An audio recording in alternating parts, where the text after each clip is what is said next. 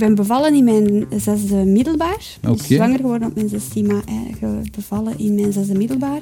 En ik ben bevallen 16 eh, november, maar ik ben wel 3 december mijn examens gaan doen. Ja. Oké. Dus allee, ik heb een paar weekjes uit geweest, hè, van aan de herfstvakantie tot eigenlijk tot de examens. Mhm. En integralen en afgeleiden, dat is er niet al te goed meer ingegaan van wiskunde. maar ik heb me daar niet echt zorgen in gemaakt. Ehm, ja, op school, ik kan alleen maar zeggen dat ze mij heel waardevol hebben ehm, mij gerespecteerd in mijn keuze. Hallo, mijn naam is Peter Perceval. Welkom bij Keerpunt, een podcast over gewone mensen die buitengewone keuzes maken in hun leven. Mensen zoals u en ik, die hindernissen, uitdagingen, problemen, veranderingen tegenkomen in hun leven en vertellen over de manier waarop ze daarmee zijn omgegaan. Omdat het voor iedereen inspirerend kan zijn. Wil u nog meer van deze podcast zien of beluisteren? Abonneer u dan op onze nieuwsbrief via www.inspiringspeech.be en wij brengen u twee wekelijks op de hoogte van onze nieuwe afleveringen. U kan ons ook volgen via Vimeo, Spotify, Apple Music, Google Podcast, SoundCloud en YouTube. In deze aflevering hoort en ziet u het verhaal van Christine van Nieuwenhoven. Zij is bedrijfsleider en stichter van Simply Select and Grow, een HR-adviesbureau. Niets deed vermoeden dat zij zou uitgroeien tot de succesvolle ondernemer die ze vandaag is.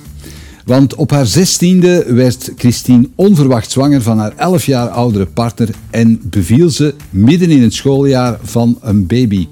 Ze legde haar eindexamens af met een baby onder de arm en slaagde toch, dook meteen het volle leven in. Tien jaar later werd haar partner ernstig ziek. Hij overleed uiteindelijk aan kanker. En eh, Christine werd dan op haar 27ste weduwe. Hoe ze sindsdien haar leven heeft ingericht en hoe dit haar beïnvloedt in de manier waarop ze keuzes maakt en haar bedrijf leidt, vertelt ze in het volgende uur. Welkom Christine. Ja, eh, blij dat ik hier mag zijn, hè, Ja. Peter. De, uit, eh, uit het eh, verre Brakel kom jij toch, hè? Ja, de Vlaamse Ardennen. Ja. Het mooie, rustige. bedankt om helemaal tot hier te komen. Graag gedaan. Christine, je hebt een heel goed gestoffeerd leven. Dus eh, we gaan proberen van dat, van, van dat een beetje in, in een overzichtelijk traject te gooien. Ehm, maar vertel eens, Christine, als, als mensen nu u moeten leren kennen, wat zijn zo de drie dingen die ze moeten weten van u? Ehm, denk, ja, mama van vijf, optimist en ondernemer in hart en nieren. Ja. Ja. En mama van vijf, dat wil zeggen?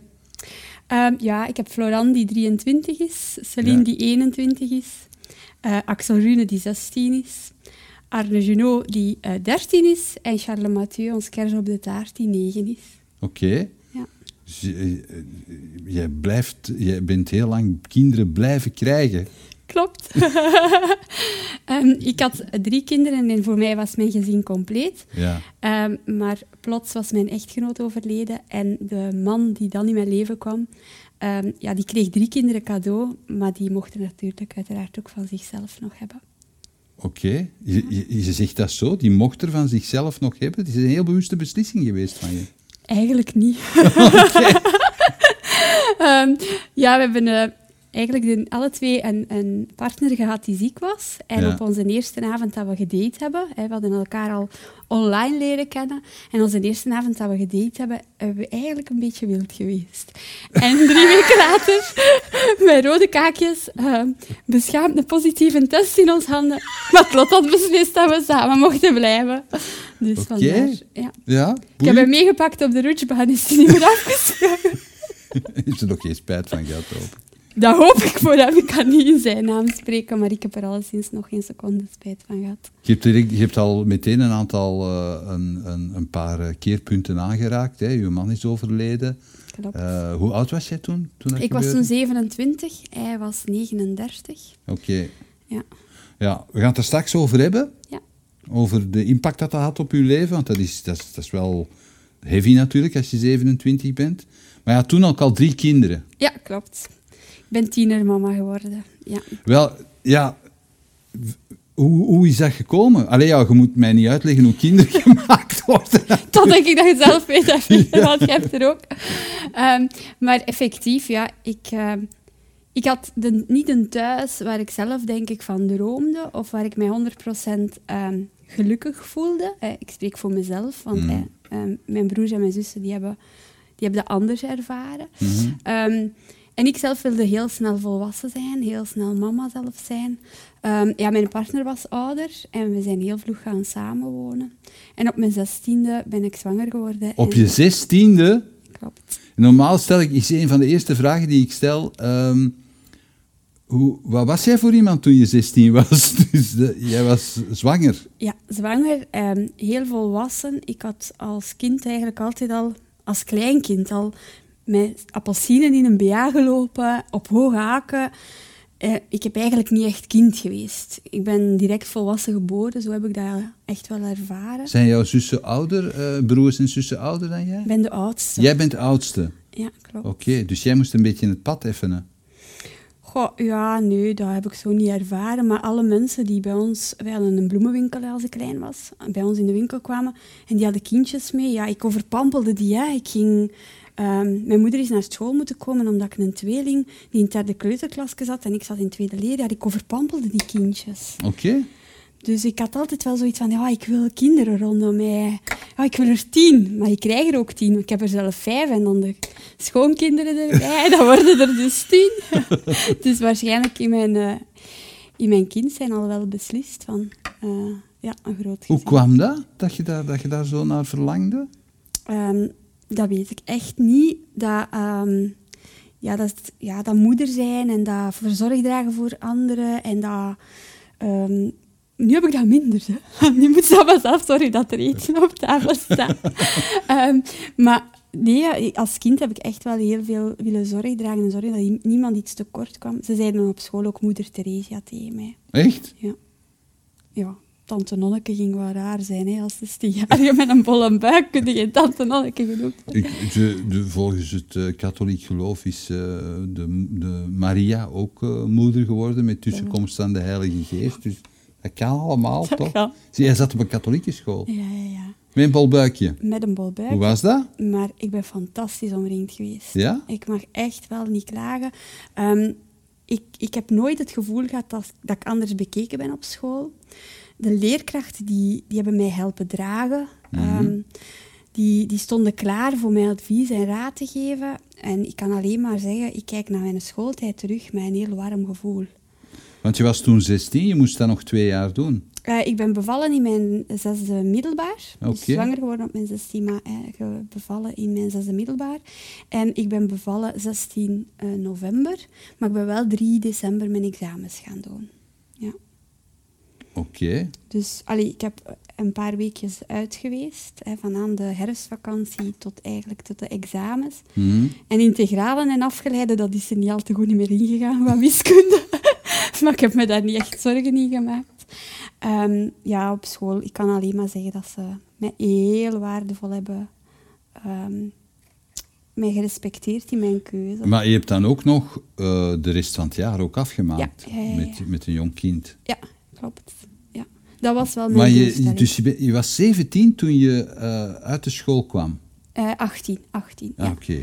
Dus ik ben bevallen als ik 17 was. Ah, En ja, oké. In, in juni, 10 juni 18 geworden en 25 juni mijn diploma gekregen. Ja, maar toen had ik al een dochter van 9 maanden. Hoe was dat? Als, als, als jonge mama tussen, tussen al die, al die losgeslagen greten van 18, 17, 18 jaar. Ik had wel al uitgewist als ik 13, 14 jaar was. Ja? Ja, ik, had, ehm, ik mocht wel heel veel.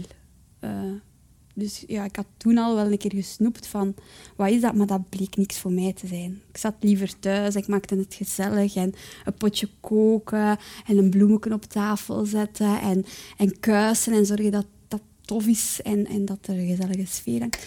Dat was voor mij meer. En dan kwamen er wel een keer vriendinnen op bezoek of die kwamen een keer voor Mhm. mij eten bij ons. Eh, maar natuurlijk, ja, eh, ik ben afgestudeerd, ik had mijn diploma en ik was al terug zwanger. Dus ja, ik, ik val een beetje bijna van mijn stoel, omdat ik niet wist dat het zo snel was gegaan. Ja, klopt. Ik heb wel eens lachend tegen jou gezegd, je moet uitkijken als je naar je kijkt, want dan, je wordt meteen zwanger. Maar het, het was ook echt zo. Ja, ja, ja, het was ook echt zo. Ja. Ja, Gien had altijd gezegd, ik wil heel graag hè, twee kinderen. Ja. Dus ja, dan had ik zoiets van, kom, hè, dan zijn we er snel uit. Dan ga ik eerst mama zijn en dan mijn carrière. Ja. Ehm, maar ik ben, ben van de schoolbanken met mijn diploma gekomen. Eentje onder mijn arm en eentje al in mijn buik. Ongelooflijk. Zeg, Christine, maar je zei daar net van, ja, ik hield ervan om het, om het gezellig te maken thuis. Was dat omdat het niet gezellig was thuis dan? Ehm, mijn, mijn moeder had een nieuwe man met nog drie kleine kinderen. Ja. Want ehm, mijn broers en mijn zussen die schelen maar een jaar en drie jaar respectievelijk met, ehm, met mijn eigen kinderen. Dus daar is niet zoveel leeftijdsverschil. Dus het was daar altijd wel druk en, en heel veel actie. Ons mama en ontspannen, dat gaat niet zo goed samen. Dus die heeft het heel graag heel hectisch rondom haar. Ja. Ehm, ja, ik, ik heb dat onbewust ook een stuk meegepakt. Maar, ehm, maar toch ging ik een stukje op zoek naar die rust en een eigen plekje. Een plekje Mm. om mezelf te kunnen zijn.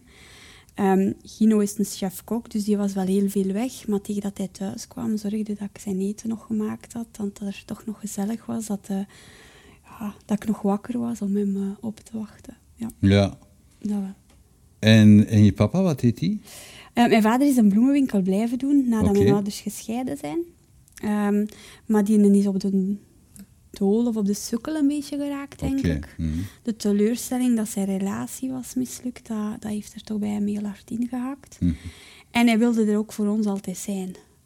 Eh, dat wel, dus allee, we hebben wel ehm, kunnen rekenen op ons beide ouders, dat wel. Maar ik, ja, ik, ik rebelleerde heel sterk. Ik wou mijn eigen plek, mijn eigen, mijn eigen thuis creëren. En Hoe oud was je toen je ouders uit elkaar gingen dan? negen, Oké. negen, ja.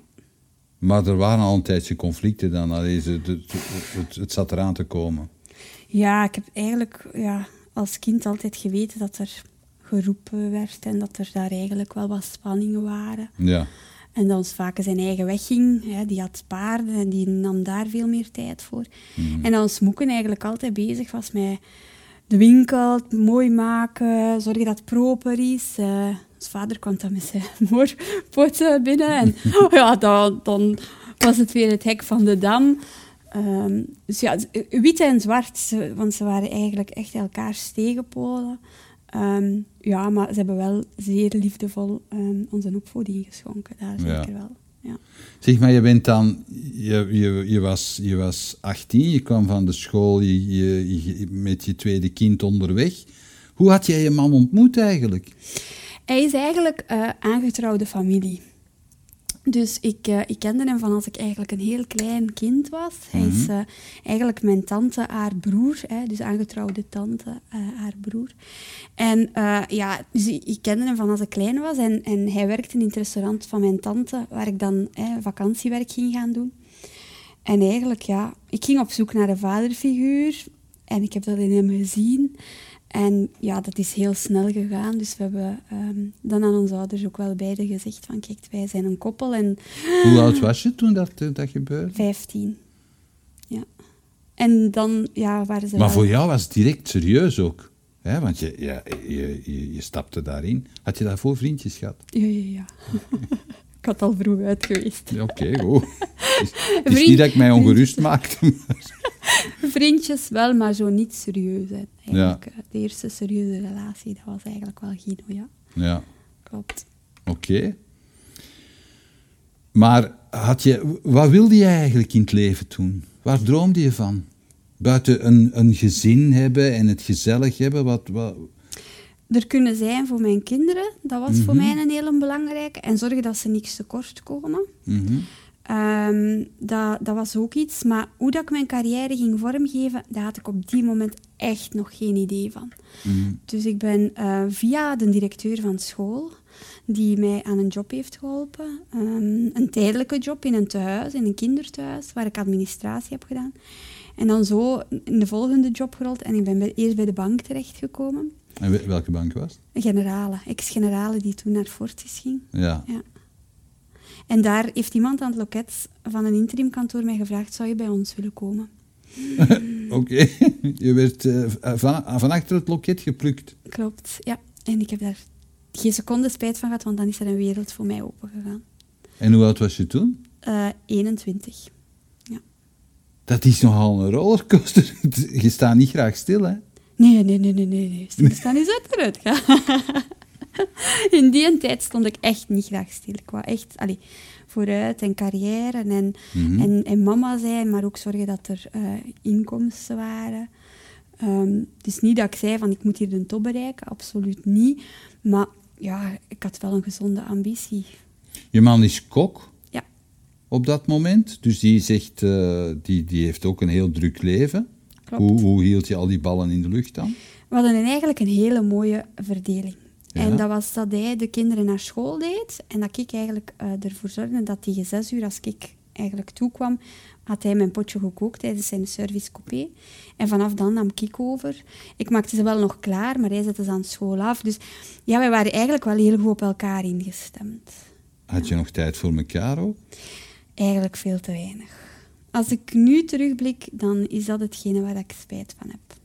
Want we waren dan aan het bouwen en ja, dan, dan moet je die verbouwingswerken coördineren en dan moet je dat. En op den duur heb je heel veel dat gaan gaan zijn, dat je wilt doen.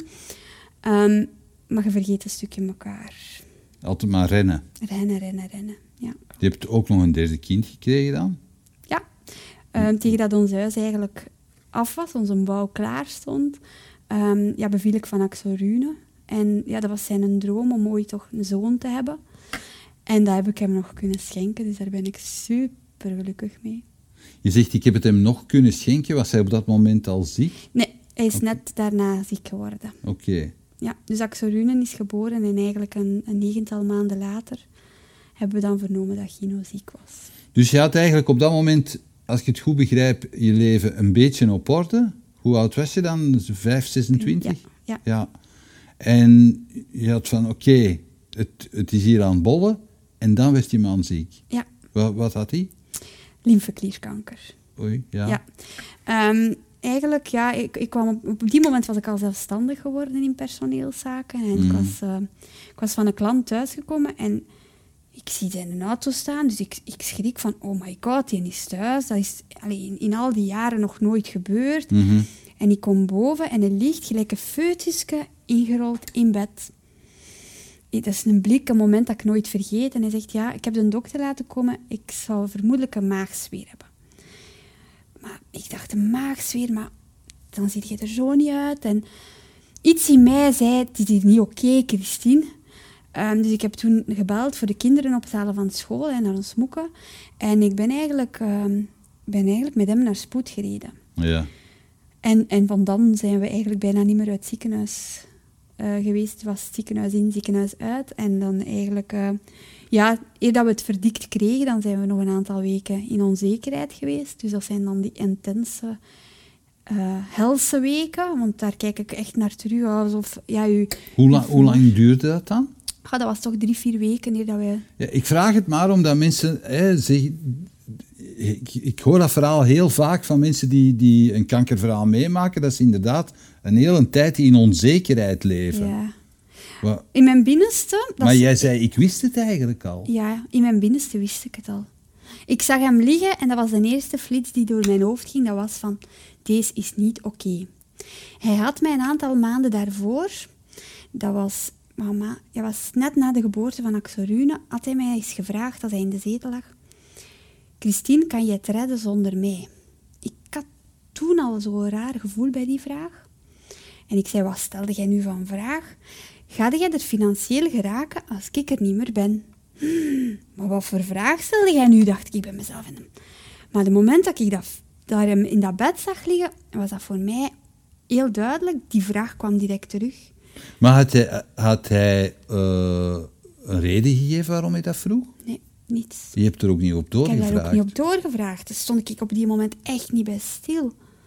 Maar hij werkte wel heel hard als kok, dat heb ik begrepen. Ongelooflijk, ongelooflijk hard. Zijn, zijn werk was zijn leven. Mhm. Ehm, en, en als ik nu terugblik, was dat voor hem ook... Ik moet niet nadenken, ik moet geen emoties tonen. Want hij, Gino was iemand die heel weinig emoties toonde. Dat was echt een harde werker, een absoluut harde werker. Mhm. Ja.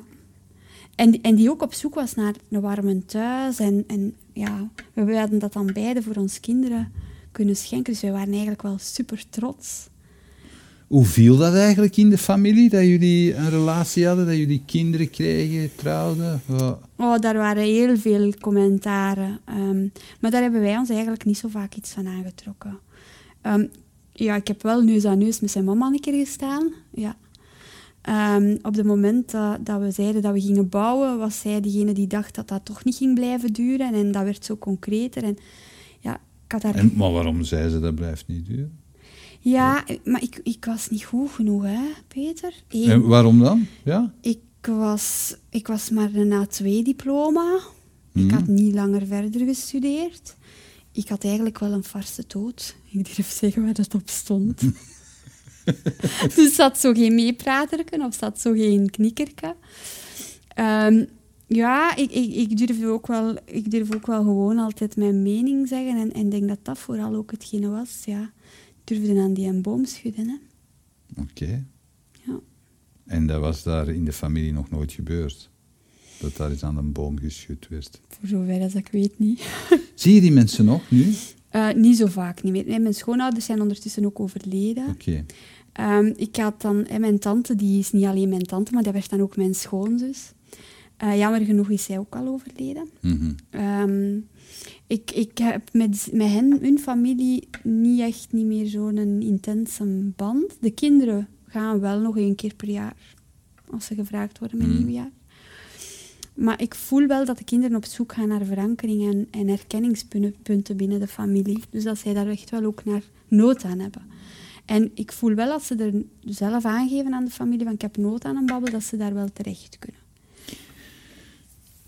Dus je man wordt ziek, heeft lymfeklierkanker. En dat is een, eh een verdikt. En dan, wat gebeurt er dan? Dat is een rollercoaster, hè? Een rollercoaster van... Ik moet hier verder zorgen dat alles blijft draaien. Hè? Dat die kinderen op tijd bij ons thuis kunnen zijn. Dat hij op tijd zijn eh, ziekte kan doen. Wat vooral voor mij het intens zwaarste was, was het financiële plaatje. Van, Mhm. ik moet hier kunnen blijven werken, want ik was toen net zelfstandig. Ik moet blijven werken, want ik moet al de betalingen gedaan krijgen. Ja. Ehm, dus dat was echt, ja, ik zie mij nog altijd op die automatische piloot. Niet te veel nadenken. Er zijn momenten dat ik hem, dat ik hem ja, in een auto plooi, bij wijze van spreken, dat ik hem ook ophef. Dat hij zo ziek is dat ik hem zelf eh, tegen 150 per uur nog naar Tuzet heb gereden, omdat hij aan het kermen was van de pijn. Maar hij is wel een keer in remissie geweest. Hè? Dus je, je man was aan de betere hand eigenlijk. Ehm, we hadden het verdict gekregen dat hij echt heel goed was, dat de Ja. resultaten subliem waren, dat er een PET-scan stond gepland voor 18 juni, maar dan waren we eind ehm, begin mei, dus dat was een zestal weken. En in die periode hadden we wel zoiets van, wow, hij is goed, hè? ik boek een reisje. En dus ik heb vijf dagen Tenerife, eh, nee, Tunesië met hem geboekt. Ja. Samen met Axel Rune, die toen nog klein was. En ja, we zijn op reis gegaan en twee dagen later had ik een Michelin-manneke die een in één keer een bolle kreeg langs alle kanten terug. En waarbij dat ik wist van, het is, het is, hier, het is hier niet oké. Mag ik niet een rare vraag stellen, Christine? Ja, zo, tuurlijk. Bestaan er rare vragen? En ons lymfesysteem, dat is eigenlijk het, eh, de af, het afval, afvoermechanisme van ons lichaam. Ja, Als je daar kanker op krijgt, Dan wil Dat- eigenlijk een stukje zeggen dat je nooit emoties hebt getoond, dat daar heel veel nog vast zit, dat daar, ja, dat daar blokkades zitten en eigenlijk heel veel interne saboteurs die hem op hun lichaam hebben gezet. Heeft hij daar zelf ooit op die manier over nagedacht? Ehm, op het einde. Op het einde zijn we echt wel met die psychologie aan de slag gegaan. En voelde ik dat ik daar ook veel meer draagvlak rond wou krijgen. Van, eh, hoe komt dat dat iemand ziek wordt en, en wat is daar emotioneel achterliggend? En ja, ik ben toen heel hard in een potje gaan roeren. Hè. Ehm, wat dan maakte dat hij um, in een loyaliteitsconflict kwam tussen ja, hemzelf en de rest van, van wat dat er moest gezien worden. Hoe, hoe, hoe, wat was dat concreet dan? Um, dat was een. Um, ik vind dat een hele moeilijke om over te spreken, maar dat was iets dat in zijn jeugd is gebeurd. Oké. En in zijn jeugd is er iets gebeurd door. Um, ja, ik ga het benoemen zoals dat is: een seksueel misbruik. Mhm. En um, ik heb dat ontdekt nog voor hij ziek was, maar ik heb daar maar pas aandacht aan gegeven op het moment dat hij ziek was. Had je het van hem gehoord? Ja. Oké. Ja, ik had het van hem gehoord, maar we zijn dan samen aan een uh, alternatieve geneesheer geweest. Um, die binnen onze familie wel, eh, onze familie al wat kende. Mm. En die ons heel sterk heeft geholpen. Um, maar die ons dan aanraden om daarmee naar buiten te komen en slachtofferhulp in te roepen. Maar daar, daar stond hij niet achter. En daarom hij heeft er wel zelf tegen de kinderen over gesproken. Mm. Omdat hij dat heel belangrijk vond dat de kinderen bij mij terecht konden. Um, maar hij heeft, uh, hij heeft zelf uh, het potje willen toehouden. Okay. En ik heb dat ook gerespecteerd. Mm -hmm. Ja. Maar ja, het feit dat hij dat litteken dus voor zich hield, dat, dat heeft hem dan toch op zijn minst voor een stuk ziek of zieker gemaakt. Um, ja, zo denk ik erover natuurlijk. Mhm. Mm. Maar op die moment weet ik niet of dat hij daar zelf zo stil bij stond. Mm.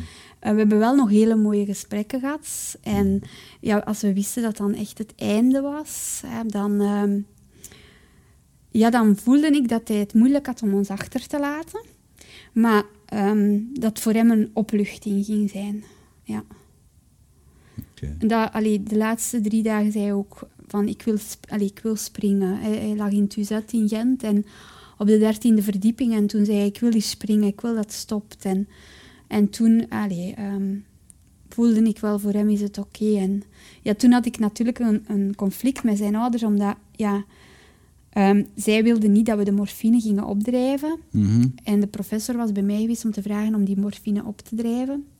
De prof vroeg het zelf? Ja, de prof vroeg het zelf. En, um, en toen heb ik die beslissing wel genomen, omdat ik zei van, ja, het is, het is al als het zou egoïstisch zijn mochten wij hem nog een aantal dagen willen rekken om hier bij ons te zijn. Um, we wisten toch dat wij moesten afgeven. Maar hij was daar heel vocaal in. Hij zei zelf van, het, het mag stoppen voor ja. mij. Ja, dat heeft hij wel nog gezegd. In de laatste maand, van als we eigenlijk samen naar Tunesië zijn geweest, die laatste maand is voor mij een openbaring geweest dat ik er toch zo mooie en diepgaande gesprekken nog mee kunnen hebben. Was hij de moed verloren dan? Of wat, wat, was er gebeurd? Was er iets geknakt in hem omdat hij te hervallen was? Of? Ja, hij wist het. Hij wist dat het gedaan hij voelde was. Het hij gewoon. voelde het. Okay. En uh, hij begon zo, ja, uh, op een gegeven moment lag er een stuk lever op de, op, op de vloer. Hij had hij opgehoest. En toen voelde ik ook de grond onder mij wegzakken van, oh my god, ik moet hier echt dringend een aantal dingen bespreekbaar ja. maken. Van, hoe ziet jij de toekomst voor onze kinderen en, en wat wilt je dat ik rekening mee hou? En op die moment um, weet ik nog dat ik naar mijn zus heb gebeld. Dat ik zei, Griet, wil alsjeblieft even naar hier komen, ik heb u hier nodig en Mhm. um, ik kan dit niet alleen. En die stond daar echt wel direct. En toen hebben we besproken van, hè, dat hij zijn grootste zorg was dat we het financieel niet gingen kunnen redden. Dat ik het huis mocht verkopen. Um, ja, dan zo, ja, zo dingen. Dat, dat een tuin te groot was om te onderhouden voor mij. Um, dat hij wou dat de kinderen niet rookten. Um, ja, zo, zo een aantal dingen. Dat ze bij mij moesten terecht kunnen met hun vragen. Um, dat ik tijd moest maken voor de kinderen. Zo, de dingen die voor hem belangrijk waren, heeft hij toen gezegd. Ook met mijn zus bij. Mijn zus heeft hem ook toen die belofte gemaakt van... Moet je geen zorgen maken, we zijn er allemaal voor haar te helpen. Hmm. en ik denk dat dat hem ook rust heeft gegeven. Het is een, uh, hoe lang heeft dat geduurd? Um, ja, vijf dagen nog. Hè. Daarna, vijf dagen later, is hij overleden. Ja.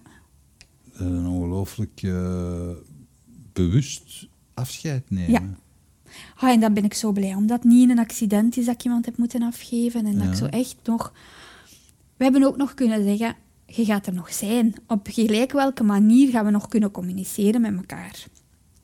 En ik had een vriendin die, die mij daarvan bewust heeft gemaakt van spreek zaken af. Allee, spreek signalen met elkaar af, want ehm, het is zo waardevol als je later signalen kunt interpreteren. Oh, en ik ben die vrouw nog altijd tot op vandaag dankbaar, want ik kan er nog mee spreken, daar ben ik mij zeker van. Ik kan, als ik ehm, voor een dilemma sta, is zij er om mij te helpen om het juist Ja, te hoe merk je dat? Ehm, ja, bijvoorbeeld bij onze brand. Hè, een, een, een, jaar geleden is onze woning in brand gegaan. En ehm, op die moment, ja, we lagen allemaal te slapen. Iedereen in ons huis lag te slapen. De kinderen en de schoonzoon. En ehm, ik vroeg dan zanderdags aan mijn, aan mijn nieuwe man van, hoe komt het dat jij wakker geworden bent? En hij zei, ja, het is gelijk of Gino aan mijn bed stond. Gino heeft mij wakker gemaakt.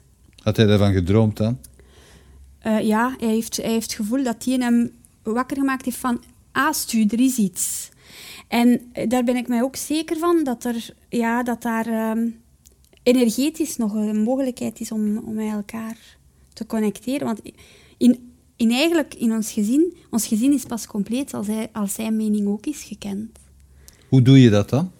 Um, als bijvoorbeeld een van de kinderen wil veranderen van school, dan was dat zo van, oké, maar hoe zou papa daarover denken? Mm -hmm. En dan vonden we dat wel heel belangrijk om na te gaan hoe dat hij daarover zou denken. Mm -hmm. Om een keer stil te staan van, zou hij die keuze maken? Of wat zou hij zeggen? Um, ja, ik merk dat heel dikwijls. Bijvoorbeeld vorige week heeft, is die van 16. Zie ik aan een sigaretje trekken. Oh, ik, ik, schrik en ik denk, oh my god, Christine, nee. Allee, dat zou, dat zou Gino niet zo graag hebben, Ja. maar langs de andere kant moeten ze laten hè, experimenteren. Dus ik zeg niks en ik, ik, ik kom beneden en de, de grote meisjes zien aan mijn gezicht van, moeder, wat is er? Oh, ik zeg, ik heb aan een sigaret zien trekken.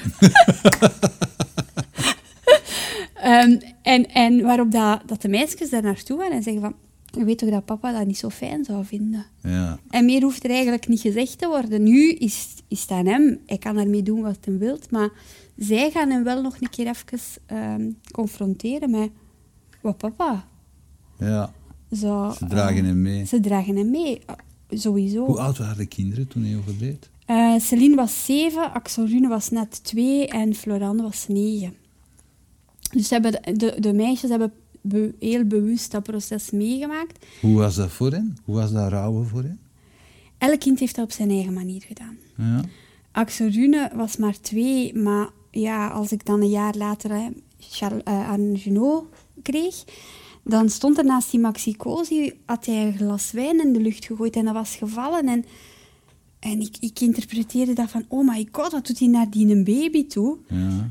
Tot de kinderpsycholoog, want ik heb mijn kinderen wel laten begeleiden. Dat Ja. vind ik echt wel eh, belangrijk geweest. En tot de kinderpsycholoog eigenlijk met hem kon communiceren en dat bleek dat hij eigenlijk papa een glas wijn wou geven. Dus hij had zoiets van, ja, papa in de hemel, ik ga die een glas wijn geven. Want wij hadden dit daarvoor gevierd, dat er een babyke was bijgekomen. En, en, en hij had ons zien klinken. Ja, maar we waren wel papa vergeten. Dus ehm, ja, zelfs die kleine hukkepuk nam daar rekening mee. En de meisjes ook. Celine heeft er minder over gesproken en ging op de begrafenis bijvoorbeeld bij haar klasgenoten zitten. ja. Terwijl Floran echt wel naast mij kwam zitten en nood had om, eh, om dicht bij, bij papa te, te zijn op die moment nog op de, aan die kist. Je hebt je natuurlijk ook je eigen verdriet op dat moment. Ja, maar dat steekt op die moment wel een stukje weg. Eerste keer. Kun je dat wegsteken? Ja, ik heb dat heel goed kunnen wegsteken. Hoe? Ehm, misschien zelfs heb ik het te intens willen wegsteken, want ik stond op overlevingsmodus en ik had zoiets van... Hij heeft gezegd dat ik niet alleen moet blijven, dus dat ik de toelating krijg om nog iemand in mijn leven toe te laten. Mhm. Dus ik ging op internet hè, chatten. Kinderen bij mij in bed. Hè. Mijn zus of mijn pa of mijn ma, iemand kwam wel een keer bij mij slapen, dat ik niet alleen altijd was. Maar ondertussen aan het chatten en, en met mensen aan het babbelen. Ehm, een stukje ook om niet te moeten veel in dat innerlijke pijn te gaan. En dan uiteindelijk eh, ja, daar ook heel snel mijn nieuwe partner Pedro tegengekomen. oh, ja. En dan eigenlijk, ja...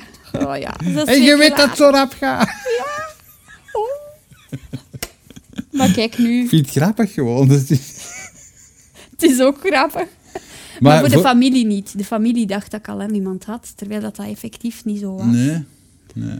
Jullie, je, je zei daar net aan het begin van het gesprek ook, jullie, jullie eh, voelden meteen een grote verbondenheid omdat hij, eh, je nieuwe partner, ook eh, zijn partner verloren was aan een ziekte. Zij is niet, zij is niet overleden, maar zij heeft wel dezelfde ziekte gehad en dezelfde prof gehad en hetzelfde proces meegemaakt en Mhm. doorgemaakt. Ja, en dus eigenlijk hadden we daar een heel sterke connectie opeens. En, en dat is wat hij ook zegt, hè. Ik voelde dat ik gestuurd werd om op die moment daar te zijn, om op die moment dat, dat te vertellen. Ja, en, en ja, toeval bestaat niet, zeggen ze, het valt je toe. Dus wij gaan Mhm. er eigenlijk vanuit dat, dat ook Gino gezorgd heeft dat, dat die persoon in mijn leven kwam. Maar versta dat dat, zo, dat dat raar kan klinken wat je nu zegt? Tuurlijk, tuurlijk klinkt dat raar. Maar iedereen verwerkt verdriet op zijn manier. Ja? En ehm, ja, als, als ehm, iemand die nooit kinderen heeft gehad en die krijgt er direct drie en daar nog een vierde cadeau na een aantal maanden, dan, dan weet je dat daar energetisch of dat daar toch iets moet, moet voor gezorgd hebben dat jullie bij elkaar komen. Mhm. En zo voelt dat ook bij ons van... Ja, we maken elkaar sterker en gelukkiger. Mhm. Alleen niet elke dag, hè, want we hebben ook een keer een brasje. Ehm, en we hebben ook ons, ons werkpunten. Maar de liefdevolle connectie die we van het eerste moment voor elkaar voelden, die, die is er op vandaag nog altijd. Maar zijn partner was niet overleden? Zij is niet overleden. Nee. Oké. Zij koos eh, na. Allee, we, we willen ook geen oordeel vellen van over. Voor, want uiteindelijk, iemand die ziek is geweest, wat doet dat niet? Ik weet ook niet als Gino genezen was of dat hij nog bij mij zou gebleven zijn. Hè? Die mensen hebben op een heel andere manier even in het leven gestaan. En ehm, ik ben haar dankbaar dat zij hem heeft losgelaten, want anders had ik hem niet vrij gehad voor mij. Ja. En, en eh, ja, hij heeft daar een mooi verleden mee en, en wij dragen dat mee. En, en ik heb een mooi verleden met Gino en ik draag dat ook mee. Maar dat waren beide bewuste keuzes, hè? want je zegt je man heeft bewust gekozen om het, het los te laten, om te sterven.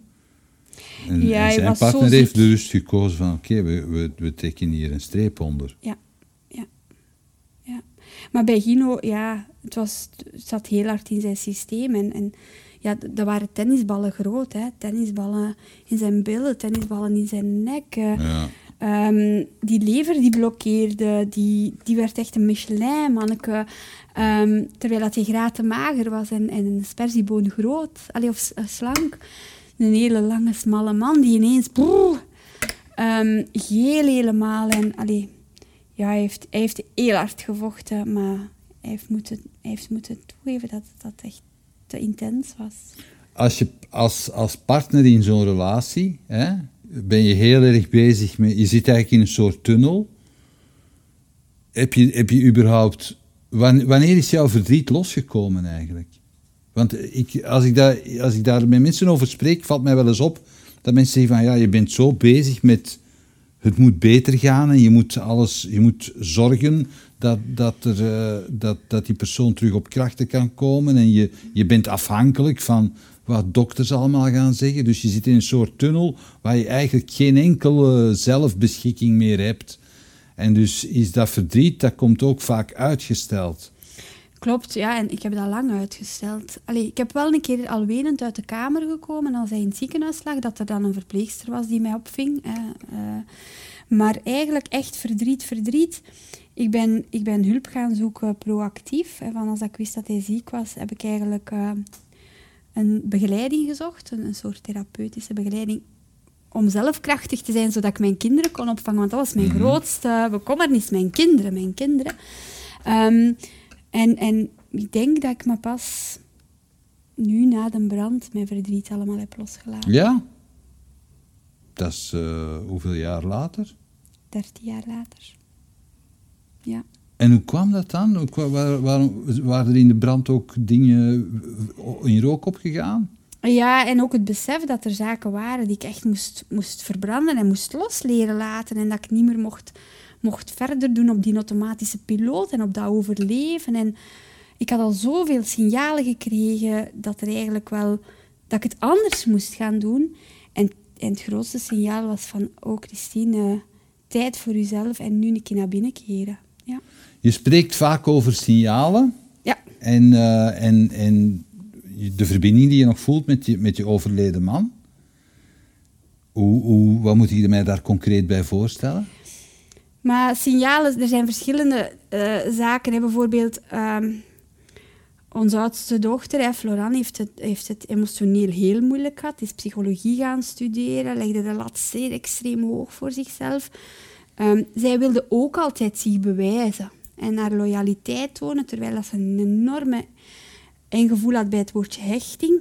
En, en er waren zoveel dingen, als je die puzzelstukjes legt, die je zegt van, oh my god, maar we worden in onze jeugd al grotendeels geconfronteerd met zaken die in ons latere leven gaan, gaan weerkeren. En, en dat is niet alleen professioneel zo, maar dat is ook emotioneel zo. En dat is op alle vlakken zo.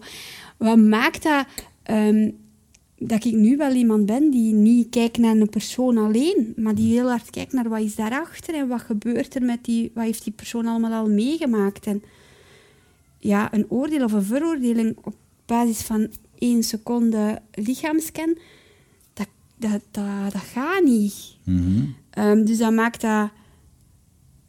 Ja, ik heb ook altijd, als ik naar foto's kijk van over zoveel jaren, dan zie ik inderdaad die Christine die op het overleven. Hè. Geen mimiek in haar gezicht, geen, geen uitstraling. Gewoon doordoen, hè, Christine, kom aan. En als ik dan een beeld daarop moet plakken, dan zie ik een zee met een kopje die echt aan het ploeteren is om, om te kunnen overleven, om toch een beetje stroming mee te krijgen. En nu voel ik dat ik, ja, ik ben uit dat water aan het komen. Hè. Is een hond van Goya eigenlijk. Ken je dat schilderij? Ja, De hond van Goya? ja, ja, Zo, zo'n beetje. Een beetje dat aan het verdrinken is. Hè? Ja, en, en het mooie is, ik, was ik had niet het idee na de brand dat dat effectief zo ging zijn, dat dat dan met een klop ging komen. Maar ja, je, je begint dan even tijd te nemen voor een keer even ruimte voor jezelf. Mhm. Je begint dan te schrijven aan een boek. Ja. En je krijgt dan nog een paar kletsen of reacties, waardoor dat je zoiets hebt van... Oh, ik wil eens een keer in mijn systeem kijken hoe dat het allemaal zo ver is kunnen komen. En hoe heb je dat dan gedaan? Ehm, ik had eerst en vooral hulp gezocht bij, bij de huisarts. Een keer gevraagd van hoe komt dat dat ik eigenlijk... Ik, ik, ik heb zo het idee dat ik uitgeblust ben, dat ik niet terug op gang geraak na de brand. Mhm. Ja, ik, eh, op, op drie, vier weken... Allee, ik ben ze- zelfstandig direct actief geworden.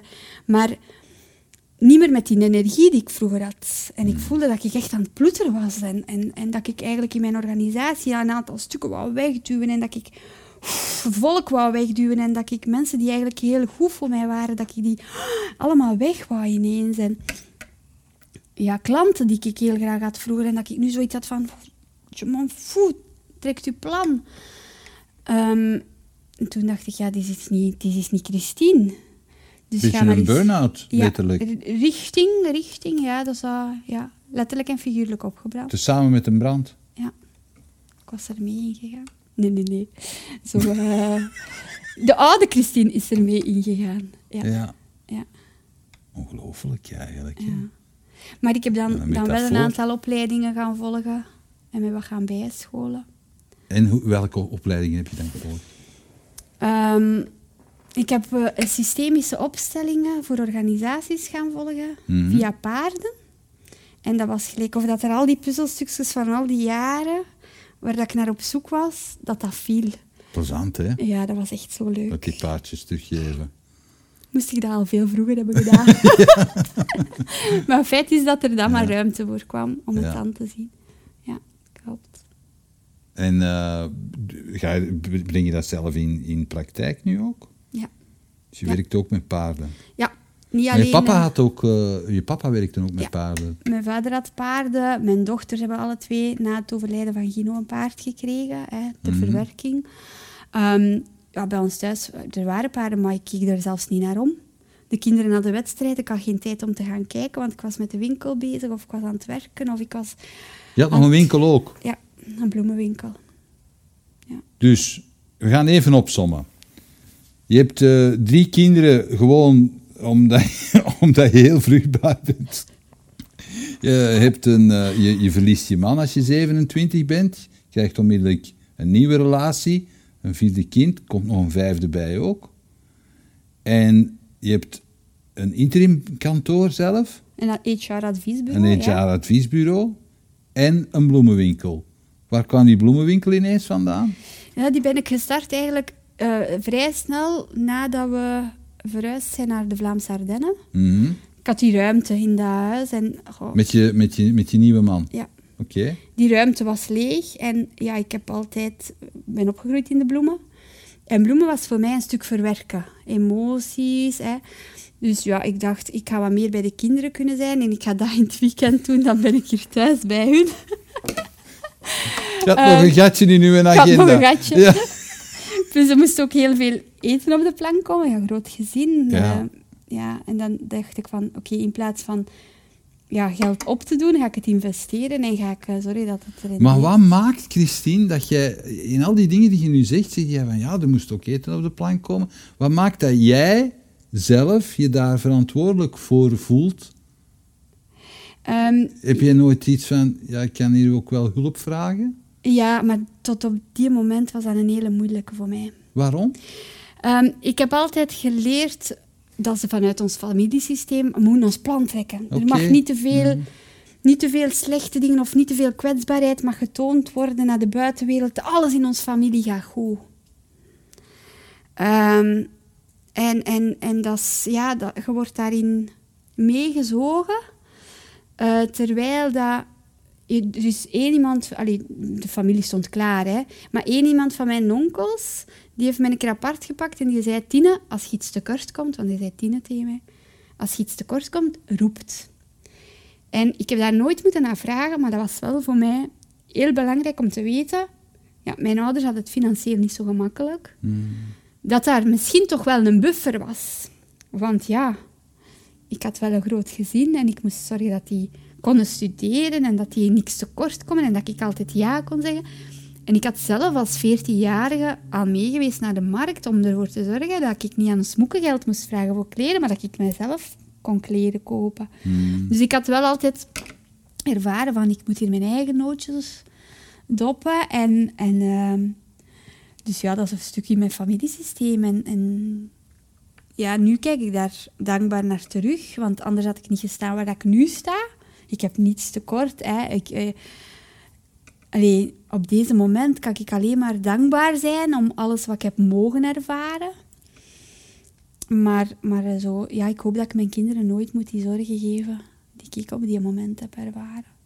De, de, de, moeilijkheden die je dochter heeft gehad, dat ze zo perfectionistisch was aangelegd, zat dat ook in dat systeem dan? Ja, ja. Ja, uiteraard. Hè. Ehm, plus, ze heeft eh, ook aan papa beloofd dat ze haar best ging doen. En Mhm. ehm, aangezien dat ze aan papa heeft beloofd, wil zij daar dat bewijzen. Zelfs op haar vrije dagen werkt zij. Dus dat is... Maar, maar ik hoef dat niet te veranderen. Hè. We hebben daar al mooie gesprekken met haar over gehad. Dat, dat is ja, haar verantwoordelijkheid. En ik ben daar als mama. Maar ik ben daar niet als genezer of als dokter of als therapeut. En ehm, ik hoef haar daar niet altijd op te wijzen, zeker niet. Want zij weet dat zelf. Mhm. Eigenlijk alles zit in ons en alle kennis zit in ons en alle puzzelstukjes zitten in ons. En zij is wijs en verstandig genoeg om daar op de juiste manier mee om te gaan. Heeft zij dat ondertussen, beseft zij dat ook ondertussen? Ja, maar dat is een valkuil waar dat je heel snel terug in trapt. Mhm. Eh, dat, is, dat is net bij wij zo. Er zijn ook zo dingen die heel snel in je onderbewustzijn terug naar boven komen. Ehm, maar ik heb het wel zelf losgelaten dat, dat ik haar moet genezen. Maar dit, dit is geen genezing, dat is haar leven. En zij is mooi en perfect zoals zij is. Mhm. Met haar perfectionistisch kantje. En ik met mijn chaotisch kantje. Want wij zijn net twee tegenovergestelde.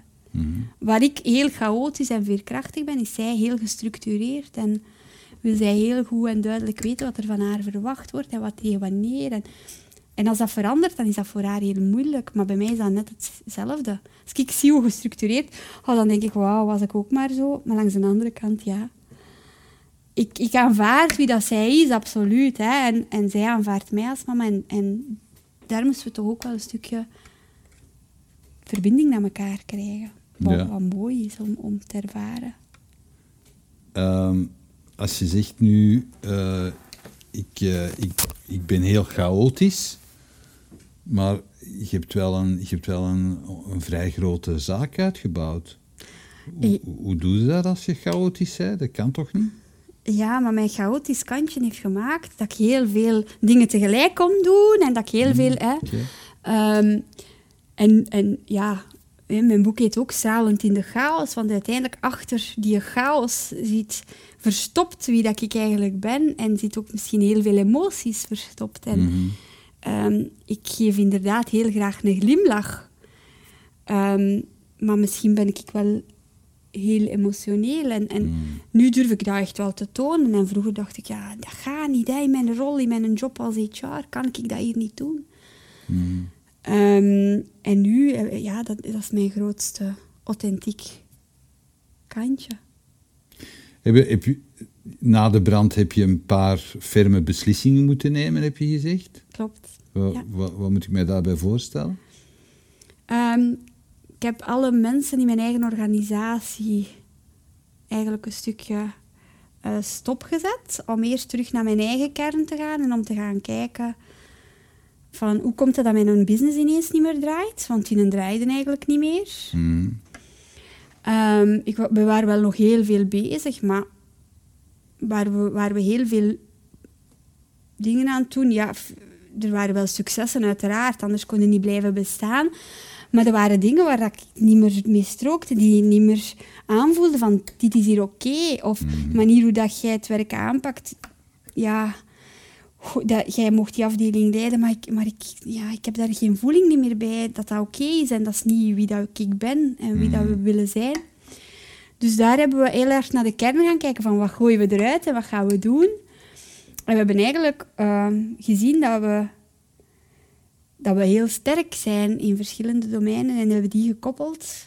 Je zegt we, wie zijn dat dan? eh, ik ben dan samen dat proces gaan doen met Pedro, maar ik heb mij ook een raad van advies rond mij gebouwd. Oké.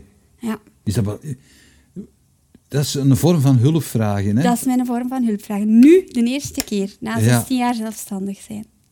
Ja, hebben we vorig jaar dat ingeroepen. En? Ja, zalig hè? Ik hoef het niet meer alleen te doen.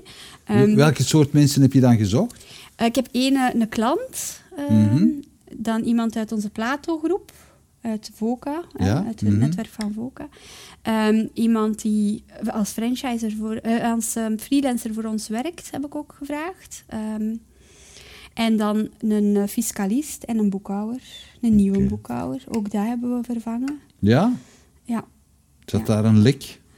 Ehm, nee, maar... maar Ik bedoel, energielek, hè? Niet dat die Nee. met geld gaan lopen. Nee, maar- nee zeker, niet, zeker niet dat hij met geld kan lopen was, maar eh, hij was eigenlijk al zo dichtgekomen dat hij een stuk van mijn gezin en familie was geworden. Mhm. Waardoor dat je werk en privé niet meer kon scheiden.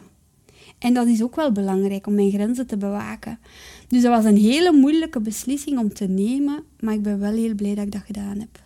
Voor mijn organisatie. Ik vind het raar dat je zegt, ik moet, moet eh, mijn grenzen bewaken en werk en privé niet laten door elkaar lopen, maar je bloemenwinkel is in je huis. Klopt. Ja. Maar de deur gaat toe en ik ben boven. Oké. Ja. Onze, mijn tweede dochter eh, runt de bloemenwinkel alsof het haar eigen zaak is. Oké. Zij doet dat fantastisch, hè, beter dan ik zelf. Eh, zij is heel gestructureerd ook in haar prijszetting. En, hè. Allee, dat, dat, dat, dat is echt een droom voor de klanten. Die worden met een glimlach ontvangen. En ik liep op den duur met zo'n gezicht. Echt? Maar ja, doodop, uitgeblust. Dan kun je dat niet meer doen met dezelfde energie dan dat dat eigenlijk nodig is. Mhm. Ehm, dus ja, zij doet dat fantastisch. En, en ja, eens dat ik boven kom, ik help nog mijn moederdag met alle met hè, eh, hoogdagen. Maar van zodra dat ik boven ben, is de deur toe en is het ontspannen. En dat kon ik vroeger niet thuis. Nee, ik kon niet ontspannen thuis. En nu wel. Ja, Maar hoe lang heb je dat gedaan? Niet kunnen ontspannen thuis. ja toch twaalf jaar. Twaalf jaar aan een stuk. Ja. Dat je echt eh, eigenlijk op de toppen van je tenen loopt. Ja. Oké. Maar nu niet meer, hè. Je hebt nu ook een hele hoop nieuwe projecten. Je hebt een boek geschreven. Ja, hè? Dat, heb, dat heb ik van dichtbij mogen meemaken. Het is Ja. een prachtig boek. Ja, dank u. Ja, ik, Niet eh, iedereen was er even blij mee. nee, nee, nee, nee. Dat zijn... ehm, Je hebt er ook geschreven over je, je, de patronen die je hebt ontdekt in je eigen leven. Klopt, ja. En, en dat is ehm, soms confronterend. Hè. Dat is, als ik kijk naar, naar ehm, wat ik graag wil doorbreken voor de volgende generaties die er aankomen, dan is dat niet om, om met modder te gooien naar, naar wie achter mij is gekomen. Integendeel. En ja, dat is ook een stukje ehm, hechting en verbinding terugzoeken met elkaar. Dus ja, dat is confronterend voor, voor de mensen die dat lezen. Maar eh, ik zelf ervaar het als zeer waardevol, want ik kijk op een heel dankbare manier naar mijn jeugd terug. Mhm.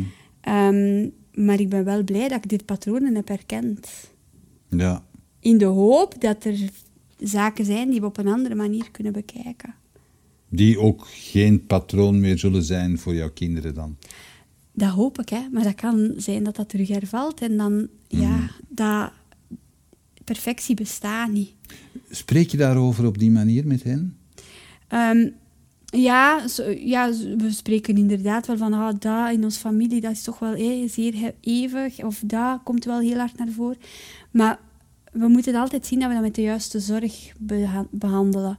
Want ehm, een perceptie of een...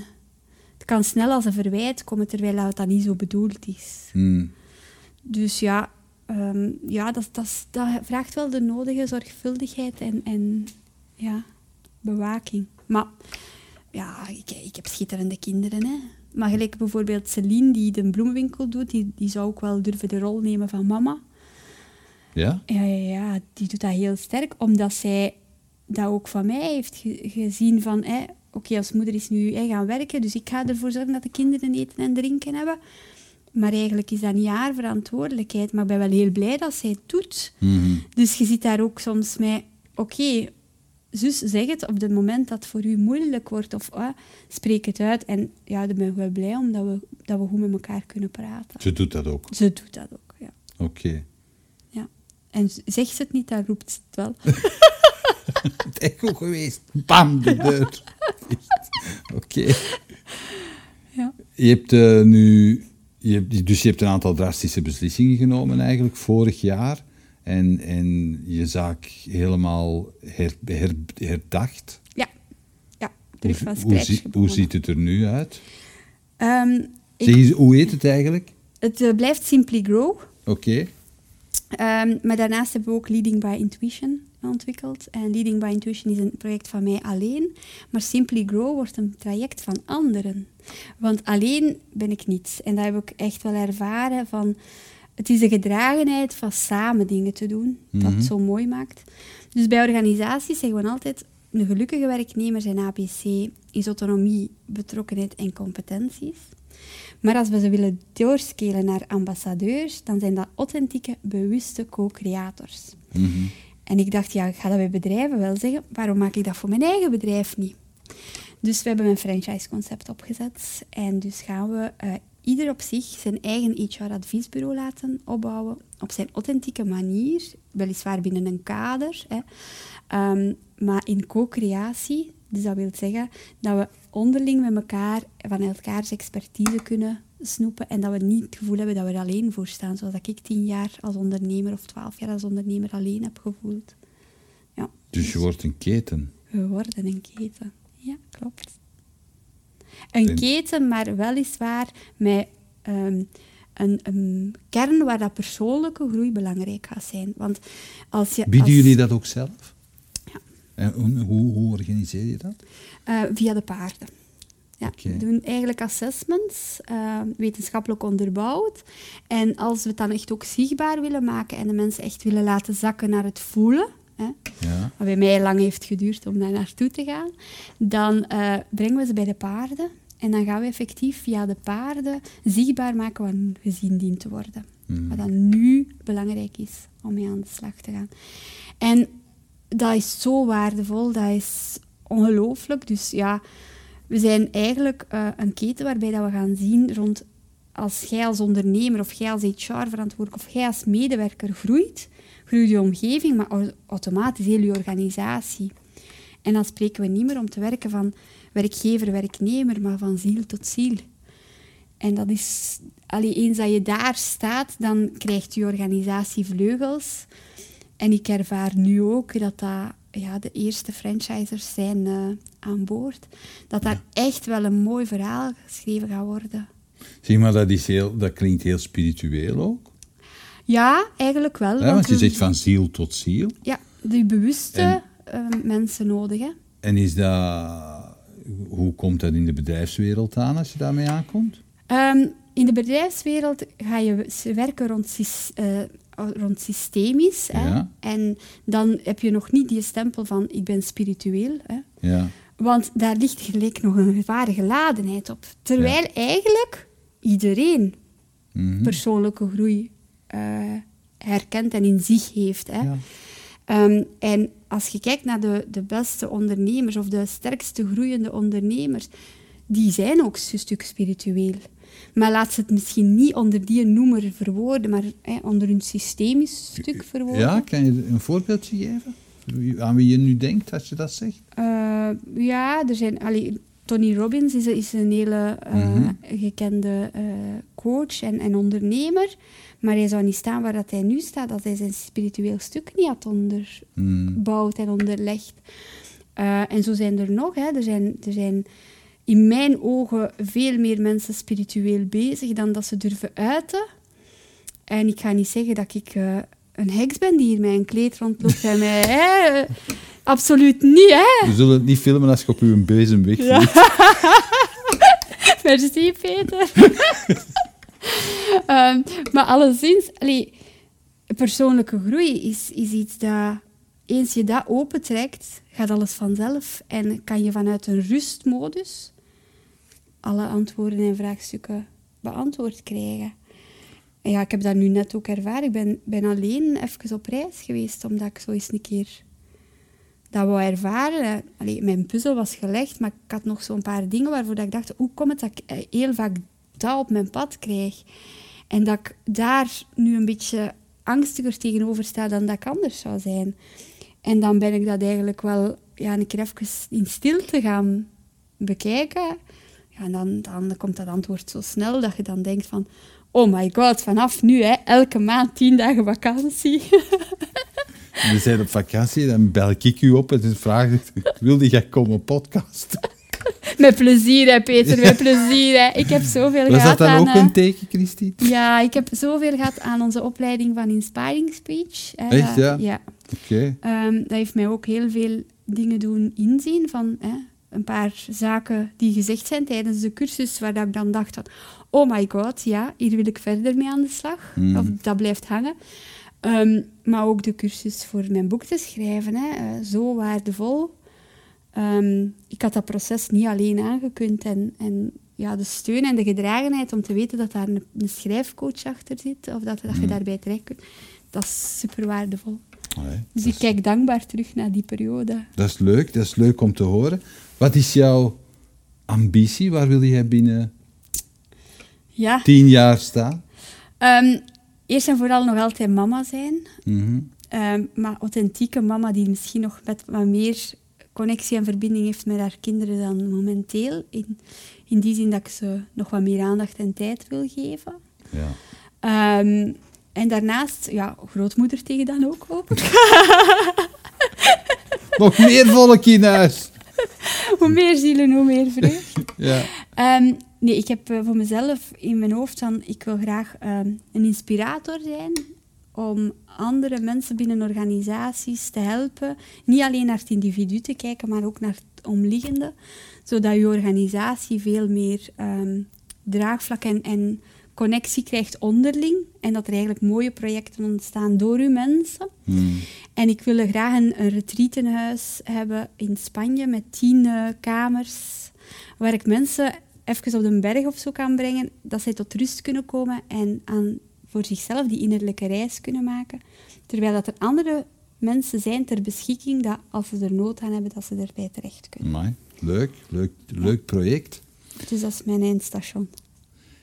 Als je nu jezelf terug zou tegenkomen, hè, als je 16 was, met alles wat je nu weet, wat zou je dan zeggen tegen jezelf?